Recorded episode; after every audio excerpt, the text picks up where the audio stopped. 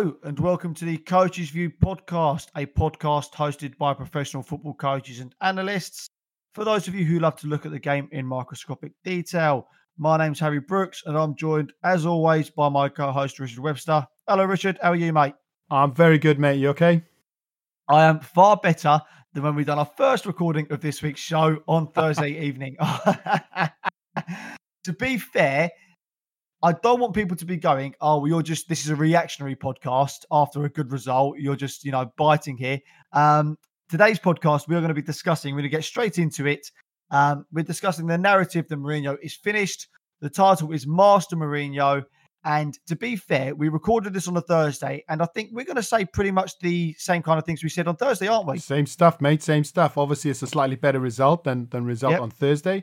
Um, so you know, getting a win against your rivals is always good. But this is a subject we've spoken about for a while, and um, we're going to discuss whether uh, Mourinho's outdated, his tactics are done and dusted, that kind of thing, which we're hearing a lot now from uh, from pundits in the media, from fans, that type of thing. And I think we're going to look at it in a in a balanced way and say, okay, can he still um, can he still cut it as a as a top manager of a of a top club? Yeah. Before we start, we do have to apologise that we are re-recording this week's uh, episode. For some reason, Richard's connection, it sounded like it was Vin Diesel on testosterone. So we've tried to fix the connection, and hopefully this week's podcast uh, sounds much better than it did when we first recorded it. But let's get straight into it. So, yes, um, I think even before Mourinho joined Tottenham, when he was at Man United, there became a kind of a narrative that he was finished. His tactics were a bit old fashioned. He was a dinosaur. And for me, um, I personally think this is a lot of nonsense. And you are of a similar opinion, aren't you? Yes, I am, mate. I think it's a really lazy narrative. I think it's been creeping in for a few years. Um, obviously, started under Manchester United. Well, it started before that with um, with his second spell at Chelsea, or let's say the second half of his second spell at Chelsea. Um, so that that's when it started to to creep in. Then the perceived um, perceived failure at Manchester United, which we'll come on to because I don't think that is a failure. I don't think it can be classed as a failure. Um, and it's continued now since his appointment at Tottenham. I think it's unfair. I think it's quite a lazy, um, a lazy sort of easy judgment. So, and I don't think it stands up to scrutiny. I agree completely. I think there's maybe two key areas. I mean, there's more, but there's two key areas where people seem to find the narrative that Mourinho is outdated, and that seems to be how he coaches attack and his man management. Um, and if we start with how he coaches attack, I think there's a big thing nowadays of managers that obviously, you know, they work on set patterns and routines. They don't give as much um, as much the chance. They don't tend to give their players as much freedom. They try to minimize um, as many tangibles as possible. So I think if you look at someone like Manchester City and Pep Guardiola, um, it's very structured. I think often regimented, and it's set patterns that are very, very clear what they've been worked on and it's you must do this at this time, etc., etc., etc. Of course, there's still players' interpretation and freedom involved, but generally it's set patterns and structure. The way Mourinho likes to coach attack is he likes to have more of a base structure, more ideas, and it's down to the player's interpretation on the pitch to make an attack work. He likes giving his players freedom. And I think that nowadays people seem to think that unless you coach attack like you are under the root of set patterns, etc., then you can't coach attack. And I don't see why you can't be successful, or you can be successful, but I don't see why people believe you can't be successful when your idea of coaching attack is to have a base structure, ideas, but you give a lot of freedom to your attacking players. Yeah, I don't think there's anything wrong with that. And if you look at what he's got at Tottenham, he's got a, he's got a proven out and out goal scorer.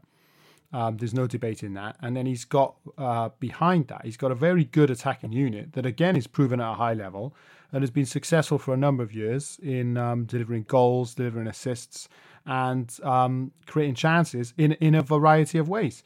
And that's been added to as well with the um, the addition of Steven Bergwijn. So um, I, I, think uh, p- part of the issue is um, the, the, team the team does need an upgrade in certain areas and people are this is the this is the problem nowadays with football people it's knee jerk reactions so this is the narrative about Mourinho at the moment but it's easy to forget or people seem to have forgotten this is a team that he inherited from Pochettino now Pochettino achieved great things at Tottenham but uh, people seem to have forgotten that when it ended it was over it was done. Those those players had uh, had stopped playing for him in the manner that they had previously.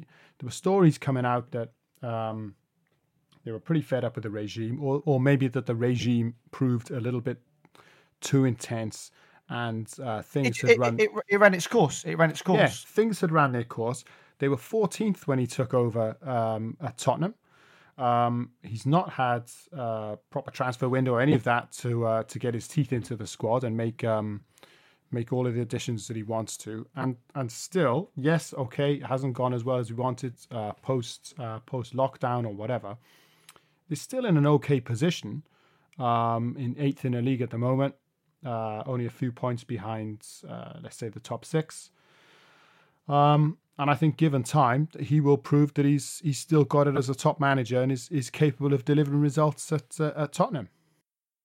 I agree completely, and I think it's you know there's more than one way to skin a cat, and just because Mourinho maybe doesn't adhere to these set routines that some of the biggest sides play um, nowadays, then people seem to think, oh well, he just can't coach attack. They seem to think that giving players freedom means it's because you can't coach attack.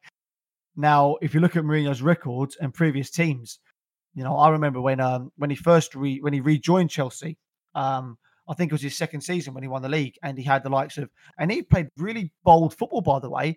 It was a 4-2-3-1. He had Matic and Fabregas as a double pivot. That's attacking already. And he had a front four that would be made up of Costa at the top, and then it would be made up of, you know, Hazard, Willian, Oscar, then Schürrle would come in sometimes, etc. And I remember that football being really beautiful combinations. Players had freedom. It was attacking. It was risky.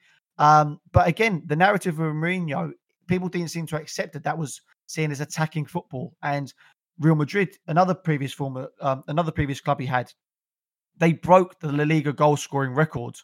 And people might say, oh, well, you know, it's Real Madrid. Of course, they're going to score a lot of goals in that league. They'd done that in a league when Barcelona were at their prime and he was the one that broke the goal scoring record. Well, yeah, it's easy to say. It's easy to say, oh, it's Real Madrid. Of course, they're going to do that. Why hadn't they done that previously? So, if he's the manager to have broken that record, then he's the manager to have broken that record. Well, well, so, why, well, why, did, why didn't Pep's Barcelona break that record then? They were yeah. really attacking. Why didn't they be the ones? But no, Mourinho was. And if you think that you can get a side to do that without being able to coach attack, you're greatly mistaken. And even if we talk to take it to you know this season at Tottenham, I've seen plenty of times when I think there's been clear ideas, freedom, of course, but clear ideas of one touch combinations, vertical football, looking to go towards goal, attacking um, aggressive play, movement of the ball, rotations. Um, I've seen plenty of cases of that this season at Tottenham. Um, but I think people un- they misunderstand how difficult it is to build a squad and to make a team that consistently performs to how you want to do it when it's not your sides and you're taking over a team, as you've already alluded to, that was they were basically broken physically and mentally.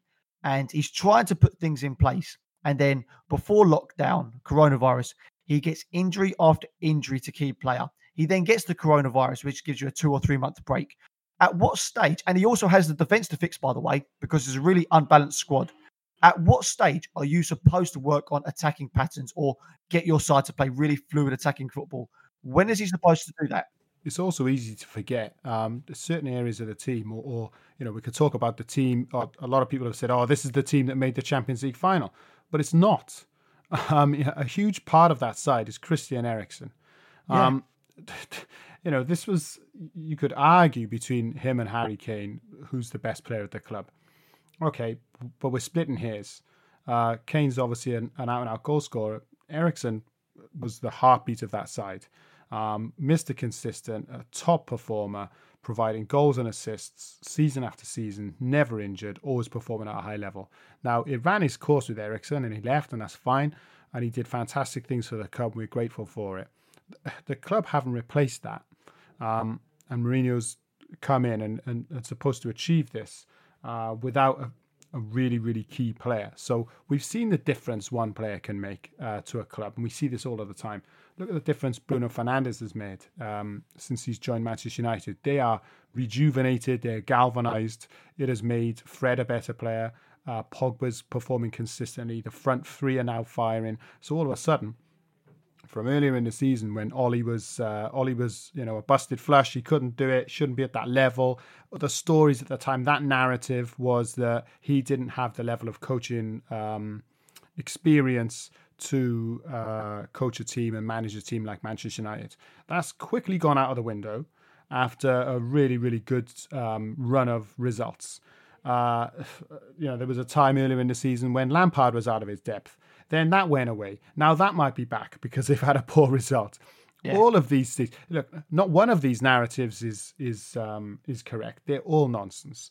What I'm yeah. saying is, uh, yes, uh, that the club uh, has, or the team, let's say, has some issues. It's a work in progress yes, some of the football has been, you know, sort of below standard, below what we'd expect to see. Um, but that can't be laid at the manager's door. That can't be laid at Mourinho, and it can't be made to be a part of this narrative that I hear this so often. Football has moved on, or his tactics are outdated. I mean, th- this is the biggest load of nonsense ever. Football hasn't moved on. Football is if you score more goals than the other team, you win the game. And there's more than one way of doing that we all watch uh, teams like Atletico Madrid and we revel in their success and in their quality and the way that they go about things. And they could never be categorized as swashbuckling. This is not, uh, you know, Keegan's Newcastle or uh, early years um, Chelsea, where they were everyone's second favorite team, or, or teams of this nature or you know one of the great Arsenal sides, or the free flow in Liverpool that we're seeing now, or Barcelona, peak Barcelona with Xavi, Iniesta, and Busquets. But it can be admired uh, in its own way. Yeah. So some of the things that we're talking about as being the the keystones of success for teams like Atletico Madrid, and even in our own league, uh, Liverpool and Manchester City, these things are built on hard work, intensity, uh, the work rate, discipline, shape, uh, structure, those two teams, which we're now raving about, and rightly so, because they're the best two teams in the country, these are the things that Mourinho is trying to instill at Tottenham. He's trying to get back. So yeah. I think he's far from done, and it's not just a reaction to this result. Good, good though it is, we might still end up finishing tenth. We might finish ninth. We might finish somewhere, somewhere near the top six. It's not about that. I think, uh, I think he's still got a lot to offer as a manager. I think to classify him as defensive or outdated is um, uh, complete nonsense. It's just a very, very lazy way to go about things, and it's not borne out by what we see on the pitch, um, where where he's actually, to a certain extent, steadied this. Well, to to a large extent, steadied the ship. After Pochettino left, we weren't looking good at all, and um, and I, I'm really looking forward to seeing what he does with a full season under him next year. As am I. I think the Mourinho narrative has come from when he first came to England, to be honest. I think instantly after his mannerisms, the way he would be able to draw, um, you know, to to get results, he would be able to, you know, obviously be pragmatic and and um, obviously win it ugly in a typical sense is what people would say. I think that instantly people labelled him as as a negative defensive manager just because he can do that, just because he can set teams up to be solid and defensively organised and disciplined. I seem to forget that when Mourinho first joined Chelsea, he wasn't a defensive manager then. He was just really, really good at coaching defense. Really, really good. But he was also good at coaching attack. And he was also good at playing risky. I remember there was numerous occasions when Mourinho first joined Chelsea, they would play a 4 3 3. And they'd have the front three of, let's say, uh, Drogba, Robben, and Damien Duff. But then two of their three midfielders would be Frank Lampard and Eidur Gudjohnsen. Mm-hmm. That's not very defensive, is it? That's pretty risky no. and attacking. So I think it's just because, you know, of the who he is as a character and um, you know, because he is so good at coaching defense and he can close a game out to win 1 0 and 2 0, people label him instantly as that kind of manager, defensive. Yeah, and I think it, I I think it would be a sad it would be a sad day if if that's seen. And this is I don't understand how this is used as a stick to beat a manager with. He's defensive. I think since when was since when was that a bad thing? Since I when agree, was that a negative? He's not defensive. That's my point. Yeah. He's really good at coaching defense. He's not defensive. He's coached attack brilliantly. I remember, I think was it was it the Champions League semi-finals um, when he was Inter Milan manager? Didn't he beat Barcelona three one in the first leg? And it could have been more. And then he decided because he's able to do it, and it was the right thing to do, to close the game out at the Camp Nou, which he done superbly with Inter Milan. But people choose to remember the second leg. They don't choose to remember the first leg. They don't want to remember that one. because it doesn't suit the narrative. Um, so no, I think he's an outstanding manager that coaches both really, really well. I agree with what you're saying. I think I think that this look if you were if you were to say is he more one way than the other, then I think it's true to it's true to say that um, he's obsessed with winning. Um, exactly. And... I'm glad you said that. I thought you were, I thought you were about to say maybe he's more obsessed with defense. He's obsessed no. with winning. It's results yeah. driven. If he has to open up and play more risky, he will do that. He will do that. But if he has to close the game out, as you said, he's results driven. If it gets to a stage where his team is 2 0 up and there is no need to push for more, he will close the game out. But as you've alluded to, is there any anything wrong with that? Well, we spoke we spoke uh, a few weeks back. We were talking a lot about the Bundesliga. Obviously, they were the first ones back. We were watching a lot of German football, as we do anyway. Um, and we look at the two teams over there that are, that are one and two um, historically as well. So Bayern Munich and um, Borussia Dortmund. Now, Borussia Dortmund get rave reviews for their swashbuckling style, and they, have got a really great forward uh, forward line, Marco Reus and and Jadon Sancho and Erling Haaland and all of these great players knocking around, scoring goals, flowing football. Yes, and they're perennial runners up. They don't win. They are not winners. Um, whereas we look at Bayern Munich, uh, Bayern Munich uh, can steamroll teams, but when they play a team, and you know, this is a sport, you're playing against another team. The other team can play well. Yeah. Um, I think that gets forgotten sometimes where we expect Massively. big teams to just, you know, if a big team doesn't win against Everton away, all of a sudden it's a bad result. I'm like, yeah. you know, the, the other like teams, it's, it's, not easy, and the other team's yeah. allowed to win. You know, uh, this is the nat- this is the nature of it. That's what happens. Um, but uh, the, the, way that I see Mourinho is uh, he's like Bayern Munich in that regard. Um, if you can go to Leipzig and win 1 0 away, he will.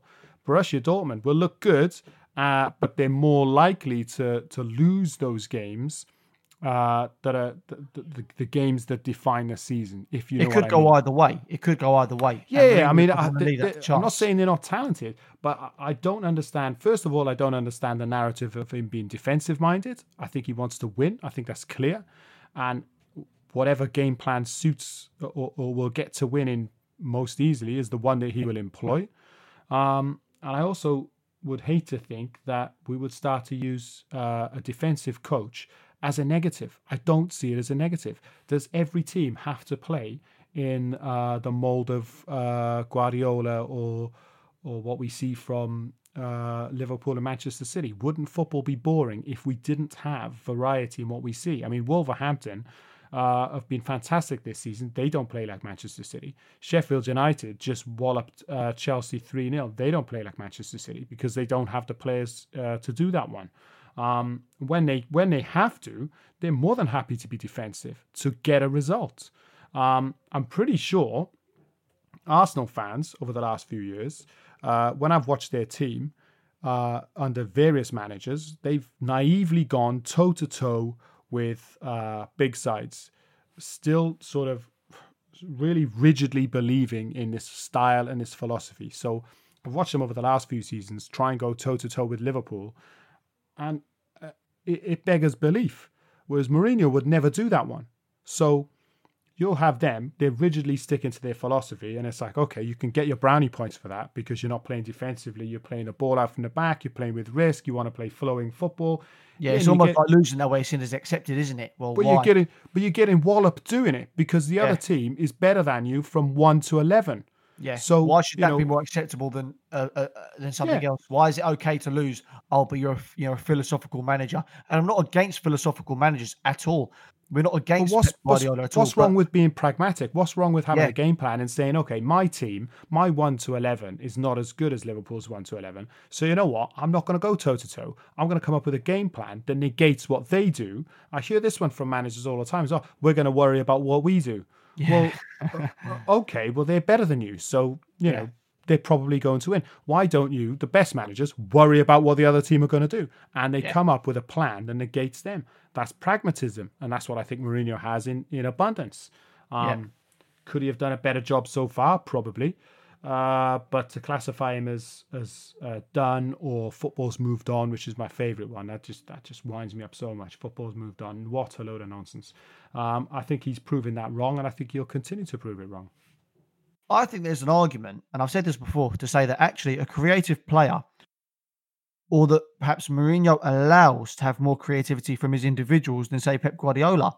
Yes. Because what Pep Guardiola will do, he will say to players, and you can have a really creative player, but he will tell that player, "This is your zone. This Yes. is where you play and live, and this is the actions you take." Now, is that a, is that creativity or is that basically paint by numbers? Now, I'm not That's a- knocking Guardiola, but what Mourinho will do is he will allow the creative players to interpret situations, give them freedom. So, which manager will allow their players to become more creative, think outside the box, do things to interpret situations? I think there's an argument to say Mourinho, and that's not a knock on Guardiola, but I'm just saying I think if you ask most people, or which which manager allows creative players to thrive more, 99.9% will say Guardiola. But I would say, well, is that actually true? Is that actually true?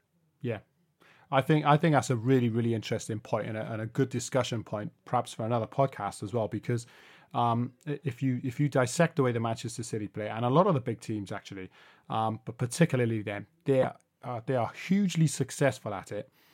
But I, I watch it sometimes, and what I see is um, uh, like almost like a, a beautiful um, structure or a, a, a beautiful um, pattern that is that is that is pre-planned. I mean, ex- executed to perfection. Yeah, yeah, Don't get me wrong, yeah, uh, but because the tools, the, the tools or the actors, let's say, are participating in this play are so much more skilled than a lot of their opposition. Um, when it works, and it works often, more often than not, it is almost unplayable. Now, if that's creative or not, that's a completely different discussion.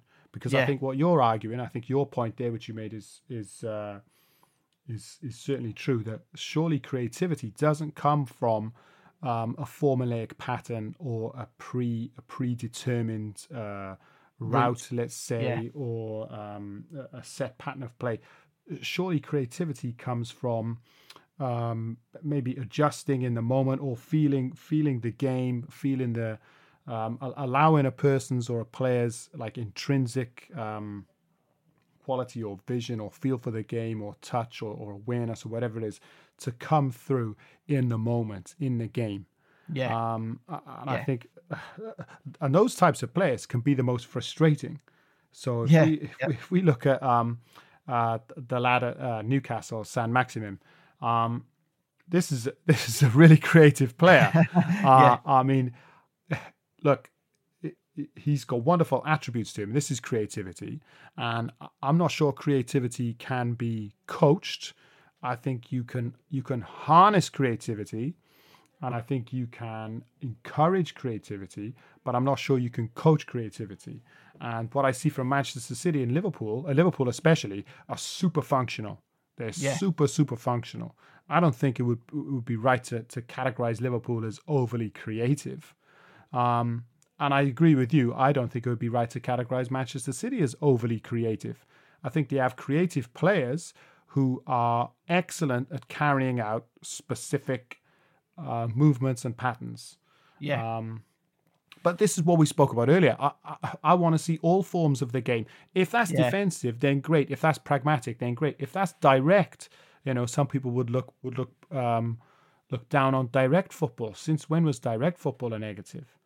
Um, it, it's whatever gets the job done. And and yeah, to, to categorize him as as done or um, past it, I think is is uh, way off the mark.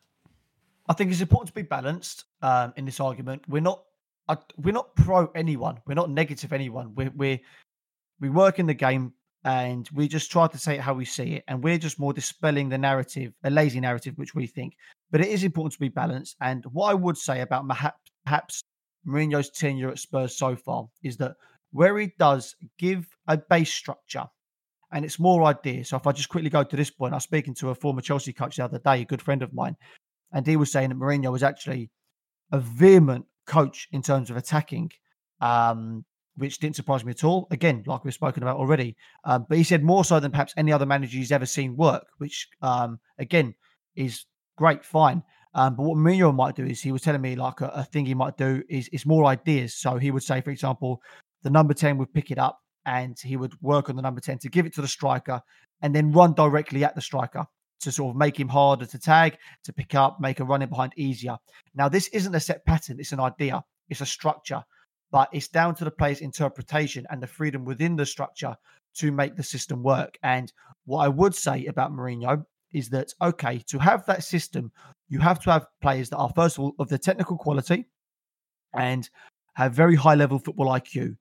What I would say is that perhaps some of Mourinho's favourites so far, maybe Lucas in particular, a fantastic footballer in his own right. I think he was outstanding today, but he perhaps doesn't have the football IQ or level of composure, being able to slow down and assess the technical quality to be able to interpret situations where he's given freedom. I would even argue that um, Son doesn't have that.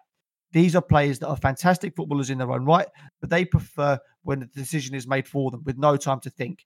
Um, so it does perhaps perplex me a little bit why these players are favourites of Mourinho's, um, whereas maybe someone like Steven Bergwijn, who's proven he has a very high level football IQ, technically excellent, uh, perhaps aren't picked as often. Um, so if you're playing this style of football, it has surprised me a little bit why he's played these plays. And even Eric Lamela, how many times do we see him overrun the ball? Again, fantastic football in his own right, but overruns the ball far too often, um, does too much.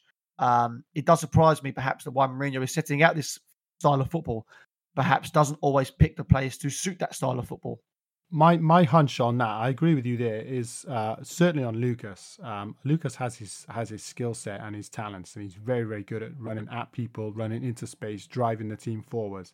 He's not good at slowing down and assessing and link up play. Let's say, but that's fine. You know, there's not many complete footballers, so he he has his talents. I think uh, what we're seeing there is a manager saying, okay, well, my job is to get now, I mean, previously was to try and get into the top four, almost impossible considering we started at 14th.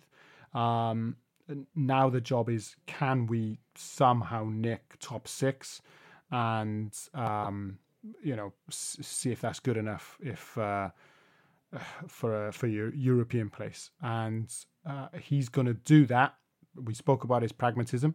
If he's going to do that, he's going to do that with tried and tested. So he likes the front three. He knows where he is with Lucas. He knows where he is with Son. He knows where he is with um, with Kane. And then underneath that, I think he's got a question mark, as you know, there has been anyway over Lamela because of fitness and and uh, the, the level of impact that he can have. I like Lamela as a player, but I don't I don't think he's a starter. Um, and uh, as well, who's new to the club, new to the country, um, perhaps not up to the speed of the Premier League. You could argue, not sure. Um, so I think in a in a period where he, you know, he can't really chop and change too much. He's got to go with what he's got and say, okay, this is what I've going with. This is the I think uh, is what's going to get us up to the, towards the top six.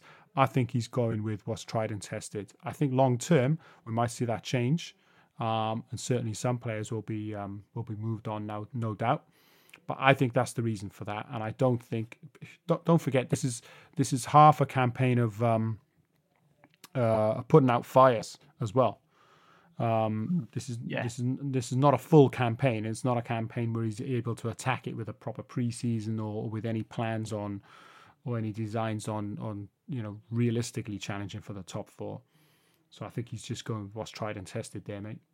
My belief on that is perhaps that he's playing players like Lucas and Son and Lamela is because these are players that what they will give you is that when they're in the game, you can guarantee they're going to give you 100% mental and physical engagement, intensity, mental and physically, um, throughout the whole game. we saw that from Lucas today. I think he made 10 tackles today, which is just insane. That's insane for a, for a, for a wide player, attacking player, to make that many tackles. Um, and with those guys, and where you look at Liverpool, for example, every single player in that side can cope with the mental and physical intensity throughout the duration of the game. If you look at Spurs, it's full of players that can maybe do one but not the other, or in some cases can't do either. Um, so to have players like Lucas and Lamela and Son, etc., that while they're on the pitch can be 100% engaged and intense physically and mentally throughout the duration of the game. It's so, so important. And we saw that yeah. today with Lucas. So that for me is perhaps why he's gone down that route, I think. Um, do I agree with it? Again, I think that, say, say, if we're looking at Stevie Bergwijn, um, in comparison with Lucas, I think that Bergwijn can also do that. But then again, we're not working with Steven Bergwijn every day of the week. Um, so perhaps Mourinho can say differently. Um, but that's perhaps why I would say that. But again, I think it's it's it's right to maybe question that from Mourinho and you know question that. But again, that's part of football, isn't it? Everyone sees the game in their way, and you don't always understand it from the outside, do you? You don't understand everything that goes on in the inside. So well, and, um, that, and that, that leads on to what you were talking about with man management. I know he's been criticized well, yeah, well, let's, a lot with his. Yeah, yeah. Well, let's get on to that then. Obviously, that was another thing that Mourinho's been heavily criticised for. I mean, I even saw one tweet. I, I am not going to dig out the person because everyone's allowed to their opinion, and we all say things perhaps without thinking at times. But I can't even remember who it was to be honest. But he said that Mourinho basically completely ignores man management, and I was like, yeah. Yeah. "What? This is a man that has thrived on man management over yeah. his tenure. You look at players in previous clubs; they adore Mourinho. He's built a and he's built environments at clubs where it's us against the rest of the world. We're together here, boys, and we're going to go against the rest of the world. And you can't create that mentality. You can't create that winning mentality if you don't understand how these players think and work. Yeah, that that's one of the things he got criticised for at uh, Manchester United. There was a narrative at the time, oh, he can't work with Pogba. You know, the modern day player has moved on. It's a different animal. Blah blah blah. Again, like, like we were saying earlier about football moving on. For me, this is this is a myth in football. Um, most of these guys have been working at this since they were very very young, eight or nine years old. Um, so they've been trying to achieve their dream, which is what they live in now, which is to play professional football. These are professional athletes. Um, so I know on the outside it's easy sometimes to say, "Oh, he's not trying, he's not working, he doesn't, he's not playing for the manager." Um, but by and large, these players are doing what they want to do day in and day out, and they yeah. love doing what they, they, love doing this for a job, for a profession. The vast majority of these, all the reports um, since then, is that actually Pogba, and this is you know stated by by numerous um, people who've worked with him, is is a super professional guy. Um, yeah. And I think what you've just said there is um, if Mourinho has um, one defining uh, feature of his man management is he wants to create winners. He wants a yeah. team of winners and he wants to create an environment where winning is everything. Now, that's not going to be for everybody that's some people aren't going to like that and some people aren't going to like the way that he goes about that and that's fine you're in a supercharged environment you're in a super competitive environment and the remit of the team is to win they get you know as all of the managers do ridiculously they're under ridiculous amount of pressure. It's seen as a failure if they don't come in the top four which is another point completely bizarre considering we've got a league we've got a super competitive league with at least six big hitters. So, um, and that's not accounting for teams overachieving like this season's Leicester, Wolves, and Sheffield United. I think it's fair to say they've overachieved. Um, so, without accounting for those, you've got six very big teams who would all say we should be in the top four. Well, that means every year two have to miss out. Yeah. So, are we going to sack two managers per year or more yeah. just from just yeah. from the top six? So yeah. there's that there's that to throw in there as well. I think his man management is is perfectly fine. And and what is right when it comes to man management? So we've seen from Klopp and Guardiola. Well, you think Guardiola's uh, pussyfooting around uh, the modern player, or do you think Guardiola sets an environment where you have to win, you have to do it his way, and uh, if you don't do it his way, you're going to find out very very quickly. That's what I think's happening. And the of same course. we've we've seen with Klopp. Um, from the outside, yes, he has this persona. He's a friendly guy. He's gregarious. He's great in interviews. Very charming. Very charismatic. He is exactly like Mourinho. Exactly like all of the top managers. He's a winner. Yeah. And if you're not toeing the line, if you're not doing what you need to do, he might not call you out publicly, but the result's going to be the same. You're not going to be playing for Liverpool for very long. So I don't think he has an issue with man management. I think some players have an issue with um, becoming winners. That's how I see it. Well, it's different. It's different managers and different attitudes, isn't it? Um, you know, everyone has their style, and where Klopp won't call out his players publicly, Mourinho will. But is that necessarily the worst thing in the world to do? Does that automatically mean that you don't understand your players? Um, if you look at, I'm a huge fan of the work he's done this year, um, and he's a fantastic coach. And this isn't knocking him at all. He deserves every credit he's got. But Chris Wilder, Yeah. everyone you talk about with regards to Chris Wilder, they will say, What a manager, what a man manager. I love him. Yeah. He called out Dean Henderson quite vocally after he made a mistake, which is fine. Nothing wrong with that. That's the way He's- Chris he's, Wilder he's does called it. out the he's called out the forwards as well. They've uh, they've drawn games that they should have won. He's called them out and said the forward have to do better. They have Yeah. to score those goals. We haven't won because the forwards haven't done their job. Simple as. and great. I, I have no issues with that. That's fine. That's how you manage. And you are clearly getting good results from doing that. Oh, whatever I don't think works. the players would have an issue with that as well. No, It's not- it's exactly. not- yeah, It's not arguable. Yeah. People seem to think that all of a sudden players are soft nowadays and they can't take it. A load of nonsense. A load of nonsense. Yes, they can take it. You can't get to the level they have without being able to take the criticism. But what my point as well is, is that first of all, yeah, I think that's a massive disrespect to the players that all of a sudden, oh no, he said this in public. Now my feelings are hurt. Now I don't want to play for him. Load of nonsense. Load of nonsense. You might get the odd character like that, just like you would in any walk of life. Um, but generally, load of nonsense. But my point more is that Chris Wilder gets praised, praised, praised for his man management and how he coaches his players, and fully deserved. But when Mourinho called out Ndombele after the Burnley game, when he made zero sprints, by the way, and I am Ndombele's Yeah. biggest fan. Anybody Yes, that you follows are. me Yes, knows you I. Harry. I love him. but he did make zero sprints in that game. Zero, not one. And Mourinho called him out. But when Mourinho calls players out in public, it's because he doesn't understand his players. That's the Yeah. narrative. And that's what I don't agree with. It can't be one rule for one and one rule for the other. And going Um, back wh- to your point earlier about um, you know, the players um, maybe having issues. I saw an interview, um, someone sent me an interview the other day of um of Marcus Rashford, and it was kind of alluding to it how perhaps Solskjaer understands his players more because he played the game to a high level. And I think that is a load of nonsense as well. Um, to say that Mourinho doesn't understand his players because he didn't play the game to a high, high level is a load of nonsense. Ask Drogba if he understood what he thought. Ask Lampard if he understood how um if uh, if Mourinho understood how he worked. Ask every player that's had success under Mourinho if they cared if Mourinho played to a high level. If you are disregarding Mourinho because he didn't play football to a high, high level, then that's more your fault, not Mourinho's Yeah. fault. I don't think that's. I- I, don't. I don't see any legs in that one. I think. Um, I think he gets characterized far too often as, as a poor man management, or or in recent years it's been characterized as poor man management. And I think it's just, unfortunately, it's just it's two and two making five. Um, they see a perceived lack of recent success, and I say perceived because I think he was successful at Manchester United. Um, Yep. we can argue about that. I mean, he won three trophies. They won the. He had League. failures. He did have failures, but he wasn't a failure. There's a big, big difference there, in my opinion.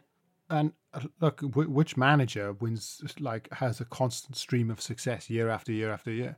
So he's he's been characterized in this way as defensive. I think we've already spoken about that. And you know, for a start, we don't think he is. Secondly, what's wrong with being defensive? Um, the, the man management's come into question again. I think that's uh, that's that's nonsense about the modern player and everything like that. So I think it's just, I think our biggest issue is. Um, uh, really just in the lazy categorization and narrative around around not just him. He's he's at the moment getting a bit of stick, but around all managers.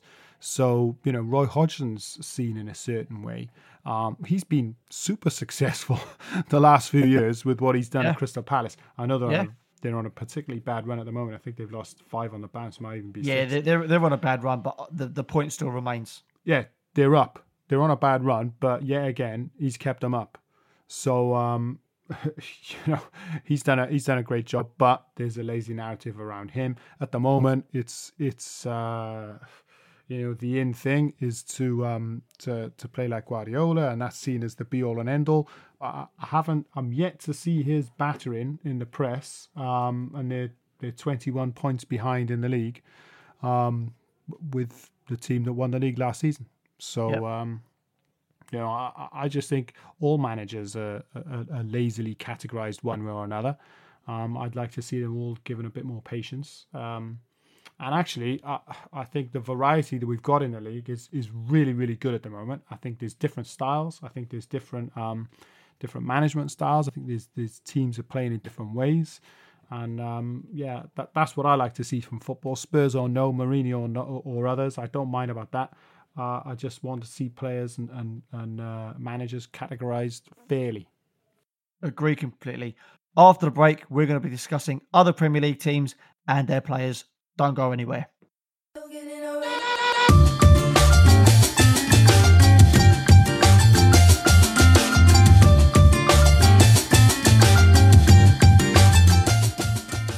So, Richard, um, I think it's important that we get away from Tottenham now and we talk about some of the other teams and players in the league and some of the results. Um, if it's okay with you, I don't want to focus maybe on results or certain um, teams. I want to focus on two players in particular. And those players are Mason Greenwood and Christian Pulisic. Now, if right. I start off with Mason Greenwood, um, me and you, we work with young players um, all the time. We've done that for years.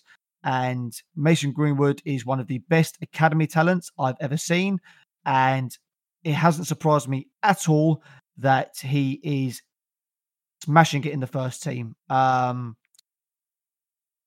this kid, he he's one of those kids that you can just tell there's something special about him. It's not just his ability, what he can do. It's his kind of aura about him, isn't it? He knows what a player he is. Um, and what I'd also like to say, I give massive kudos to Ole Gunnar Solskjaer um, for his development of Greenwood so far. We've spoken in previous podcasts about perhaps how the Premier League um, playing in England players can be rushed. Um, they're not allowed time to develop. I think Solskjaer has gotten as um, has done the job perfectly for Greenwood so far. He's given him enough minutes. He's played in the first team. He's also taken him out the firing line. He hasn't necessarily played him as the Man United number nine all the time, which is a big shirt to have, even though he is a number nine. So he sometimes played him off the right. Um, he hasn't relied on him for the goals. So Greenwood's been allowed to develop at his rate. Um, and it's not to say that, mean, that Greenwood couldn't cope with being Man United's number nine. I think he probably could because he's that level of talent and it looks like that level of uh, mentality. But I think Solskjaer deserves a lot of credit for how he's developed him, don't you? Oh, mate, a million percent. And and I'm really glad to see that um, he's having this success, and really glad to see that uh, having this success as well because um, yeah, hopefully people people get off his back a little bit. But what a great um, what a great striker to learn from or manager to learn from in, in Solskjaer. So I think Greenwood's going to pick up loads of stuff from working closely with uh, with Ole Gunnar Solskjaer, being a, a master goal scorer that he was. Yeah. But the kid just looks like it just looks easy for him, and he yeah. never looks. You know, sometimes you see a young lad score a goal, and there's sort of it's a mixture of excitement and joy and disbelief um, I remember actually right at the start of the season, if you remember uh, Dan James when he scored uh, his first goal for Manchester United. I don't know if you can remember that far back, mate. um, it's quite a while ago now, and uh, his celebration was really amazing. A great thing to behold. You know, this young player achieving his dreams, scoring for Manchester United, unbelievable. Uh, you don't get that from Mason Greenwood because. Yeah he just looks like he expects to score every yeah. time he plays. So when he hits the back of the net, he's like, "Yeah, of course." Yeah, yeah. because like this guy just does this. This is this is what he does. this is what he's going to carry on doing. I think. um Yes, it, I know you've got a theory about him being uh, possibly the best finisher in the league. Um, in terms of the art of finishing, I think he's yeah, I think he might be he could well be the best finisher. Uh, maybe too early to say that. Harry Kane and Sergio Aguero, etc., have something to say about that yeah. definitely one of. Um, but I'm, I'm, yeah, not. I can't say that for goal scorer yet. It's far too early. But in terms of the actual skill of finishing, he could well yeah. be. And if you're any striker out there nowadays, I would actually urge you to watch Greenwood ahead of any other striker because Greenwood is one of those players that has mastered the shift and shoot with little mm-hmm. backlift. Um, I see, I see pro teams training nowadays, and I see pro strikers training so often, and I'm like, what are you playing at? The drills Where is realism? Where is yeah. realism? You're taking a touch that goes two or three yards away from you, and then it's maybe a second before you strike the ball. That's too long. You don't get that time. Look at how Greenwood strikes the shot. Look at how quickly he takes the last touch. Sorry, look how when he takes the last touch, and then how quickly he gets the shot away with little yeah. backlift. So Off there's a reason feet. why off both feet. And there's a reason why Greenwood scores a lot of goals where maybe it isn't hit with the most phenomenal power or pace, but it's hit with superb direction. He has that radar that I call it, that natural that instinct for knowing where the area should be hitting. Um, he can hit it with absolute pace, he can, but he will score a lot of goals where it maybe isn't hit with so much pace. But because he's able to take the shot so quickly, the keeper can't get themselves set, and he's so accurate with it that it just goes into the get into the net, into the corner, or whatever in terms of his uh, lethalness in front of goal, um, he reminds me of. I know you've got a different opinion. But he reminds me of Robbie Fowler So um, I remember when Robbie Fowler first burst onto the scene with uh, with Liverpool years and years ago, and um, it's just like a clinical finisher. Yeah. You know, pre- predominantly from his left foot, which was a, a, beauty of a left foot, a real wand of a left foot. Um, but that was the word I would use, clinical. So yeah. he never looked fussed, he never looked rushed. He's a real goal scorer, proper goal scorer. Uh, this is what Greenwood reminds me of, um, except I don't want to speak too soon. I mean, Fowler scored like 160 Premier League goals, but Greenwood seems to be able to do it off both feet. So I think he's the real deal. I think he's going to be around for a long time. I think he's got a huge future. Agree. The other player I want to speak about is Christian Pulisic at Chelsea. Now, for me, this guy, he got so much undeserved criticism when he joined Chelsea and during the season. And I don't, I don't know why, to be honest, because this is a kid that is a supreme dribbler. He's one of those players that can change pace on the ball, accelerate, decelerate, um, but the ball doesn't change how he runs. He's so technically gifted. The ball's glued to his foot. Um, and also, what I think, I think he has the capability to be a consistent goal scorer.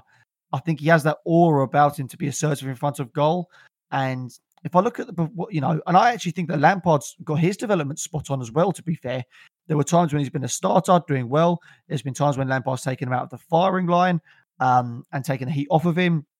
Um, so this is a player that I think is a supreme talent, has a lot of potential as a goal scorer, not just a creative dribbler that can um, create space, but as a goal scorer that can then utilize um, space. Um, and I think he has a lot of potential and he got a lot of undeserved criticism this season. And fair play to him for the first season he's had in the English league because this is his first season. He's still a young man and he's, you know, I think more often than not performed very, very well.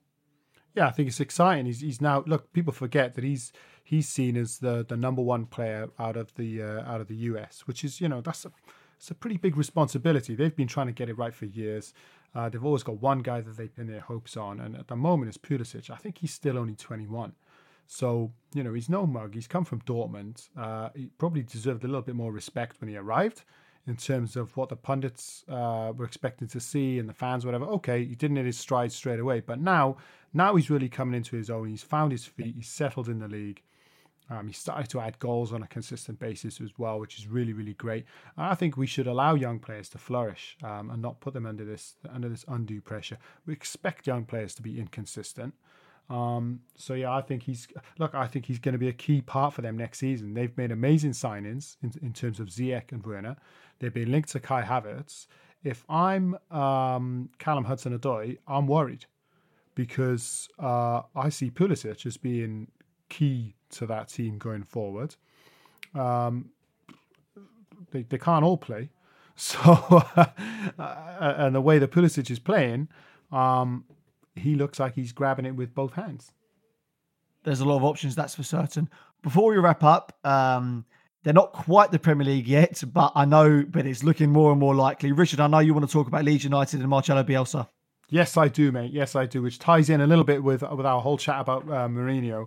Um, yeah, so they they finished this week off with uh, they've had two wins on the bounce, really big wins. They they smacked uh, Stoke five 0 and uh, they squeaked a really really good victory uh, one 0 away at Swansea. Yeah, um, late late goal. Uh, late late goal, but I, am really excited for them. I, I, I yeah. Look, I, am a look. I shouldn't say it about one team in particular, but I really do hope Leeds go up. I think they only need four points yeah. to seal it now. I think I think it's massive, four points in their three games left, yeah, to be automatic. Uh, yeah, that that'll put them up there. Um, West Brom still have a little way to go, but I'm excited for them. They came so close before. Um, it's for two reasons. One, um, for me, growing up, Leeds United was a Premier League club, and I think they still are. They they need to be back in the league. I think it's going to be exciting. Um, I, remember big games between you know Leeds and Man United. That's that's a big fixture. Uh, so I'm looking forward to to hopefully them coming up. And the second reason, probably a bigger reason, is to see Bielsa uh, managing in the Premier League. Because now, you know, we've got Klopp, we've got Guardiola, Lampard's making a name for himself. We've got some great managers in this league. Mourinho's on that list as well. Arteta's doing. I think there's going to be some good stuff coming out of him. And then, you know, some great managers. If we add into that Marcelo Bielsa as well, who's influenced yeah. so many managers, yes, and you know is is called El Loco for uh, for good reason. I think it can only add to the excitement of the league. So I'm, I'm rooting for Leeds United. They're doing a great job so far. They're almost there. Hope they can get over the line because um, that will be. Well, I just want to see Bielsa come up against Mourinho. That's going to be. He's one of my favourite managers of all time. I'll always remember his Athletic Bilbao side, in particular the game they played at Old Trafford um, versus Man United a few years ago. I mean, it's one of the greatest performances I've ever seen in any game of football. It was because they were massive underdogs, you know, when you're considering the stature of the clubs, of course. Um, but they just, Man United just didn't know what to do. They just couldn't deal with their aggression off the ball, their quality and attacking play on the ball, creativity, um, beautiful football in the traditional sense. Uh, and, you know, what Bielsa can, what he's, what I admire about Bielsa so much is he's able to get this this kind of football from perhaps teams and players that really I don't want to say don't have a right to play this football, perhaps are they're not he's never managed really in Europe the greatest sides. Mean, this is a style of football that you would expect from the greatest sides, but he can bleed this kind of football, this kind of passion and energy and creativity and attacking play from players that perhaps aren't as typically good as the other teams in the league or in Leeds United sense, obviously not a Premier League team, um, but he's able to get it from them. And if I'm a Premier League team next season, I want to avoid Leeds United in the first five or 10 games when they are right at their pump in terms of energy levels, in terms of ideas and freshness. Um, I think my prediction is that Leeds United get promoted. And at the start of next season, my prediction is that they are well within the top half of the table after oh, yeah. the first 10 games. They're going to catch teams cold. They're going to come yeah. at them like a whirlwind. You yeah. know he's going to have a plan. I hope it doesn't tail off because it's done that a few times with his teams. Yeah. Um. Yeah, they press hard. They're really, really like exciting to watch going forward. Uh, a bit chaotic at times. Yeah. But it's it's never a dull watch, or it's certainly really a dull watch. I would urge anyone, if you get the chance, to look up, um, find the games on YouTube. They're easily found. Uh, Manchester United against Athletic Bilbao from the Europa League a few years back. I think it was 2012. They beat them 2 1 over in Spain, and then they repeated it. They beat them 3 2 at Old Trafford. And this was a team with um, uh, Muniain and a Herrera uh, before he signed for yep. Manchester United. Terrific young talent at the time. Uh, Fernando Llorente. Yep. Uh, just a top, top side. And they just, yeah, Man United didn't see it coming. And um, completely played off the park. Really fantastic game. So look that one up, guys. And if, we're we're really rooting for Bielsa to come up and, uh, and maybe poke a few teams in the eye in yeah. the big league as well. Before we end this discussion, I love the. I just want to say I love the risk that he plays with and the tactical innovation. I remember one one game, and I don't think I've ever seen a team do this, or I don't think I ever recall a team doing this to a Pep Guardiola Barcelona side. So Pep Guardiola's Barcelona, I mean, the greatest sides I've ever seen ever. Um, but he went man to man marking against a Pep Guardiola Barcelona side, and I can't mm. remember the result. I need to research it again and look at the game, but it's one of the most fascinating watches I've ever seen. And he went man to man marking against a Pep Guardiola Barcelona side. You have to be so courageous to do that. Um, no, just a, a phenomenal manager um, and a phenomenal football brain. And that has wrapped up this conversation nicely. Uh, Richard, I've really enjoyed today's podcast, especially after the win. yeah, I'm also, I'm quite glad we had technical problems from the other day, man. It wasn't great. Yeah, you know what? I don't know if it's a good thing, you know, because now people might just say, well, you're just doing this because you've won nowadays. Well, no, we, we promised we said the exact same things on Thursday after the drab nil nil versus Bournemouth. We did say the same things, but either way, um, no, I enjoyed this one. Yeah, really good, mate. I, I, think, look, I stand by what we said. I don't think yeah. Mourinho's done at all. Whether we still finish 10th or not, I still don't think he's done. I think he's got a lot to yeah. offer. He's a big manager. He's been around a long time, done it at various levels. I still think he's he's good at what he does. So, yeah, let's see let's see what um, the rest of the season brings. And um, we'll probably lose 5 0 next week and look really daft. But there we go. all that's left for me to do is say thanks to Richard. Cheers, mate. Thank you. Thanks to you guys, the listeners. Stay safe. See you soon.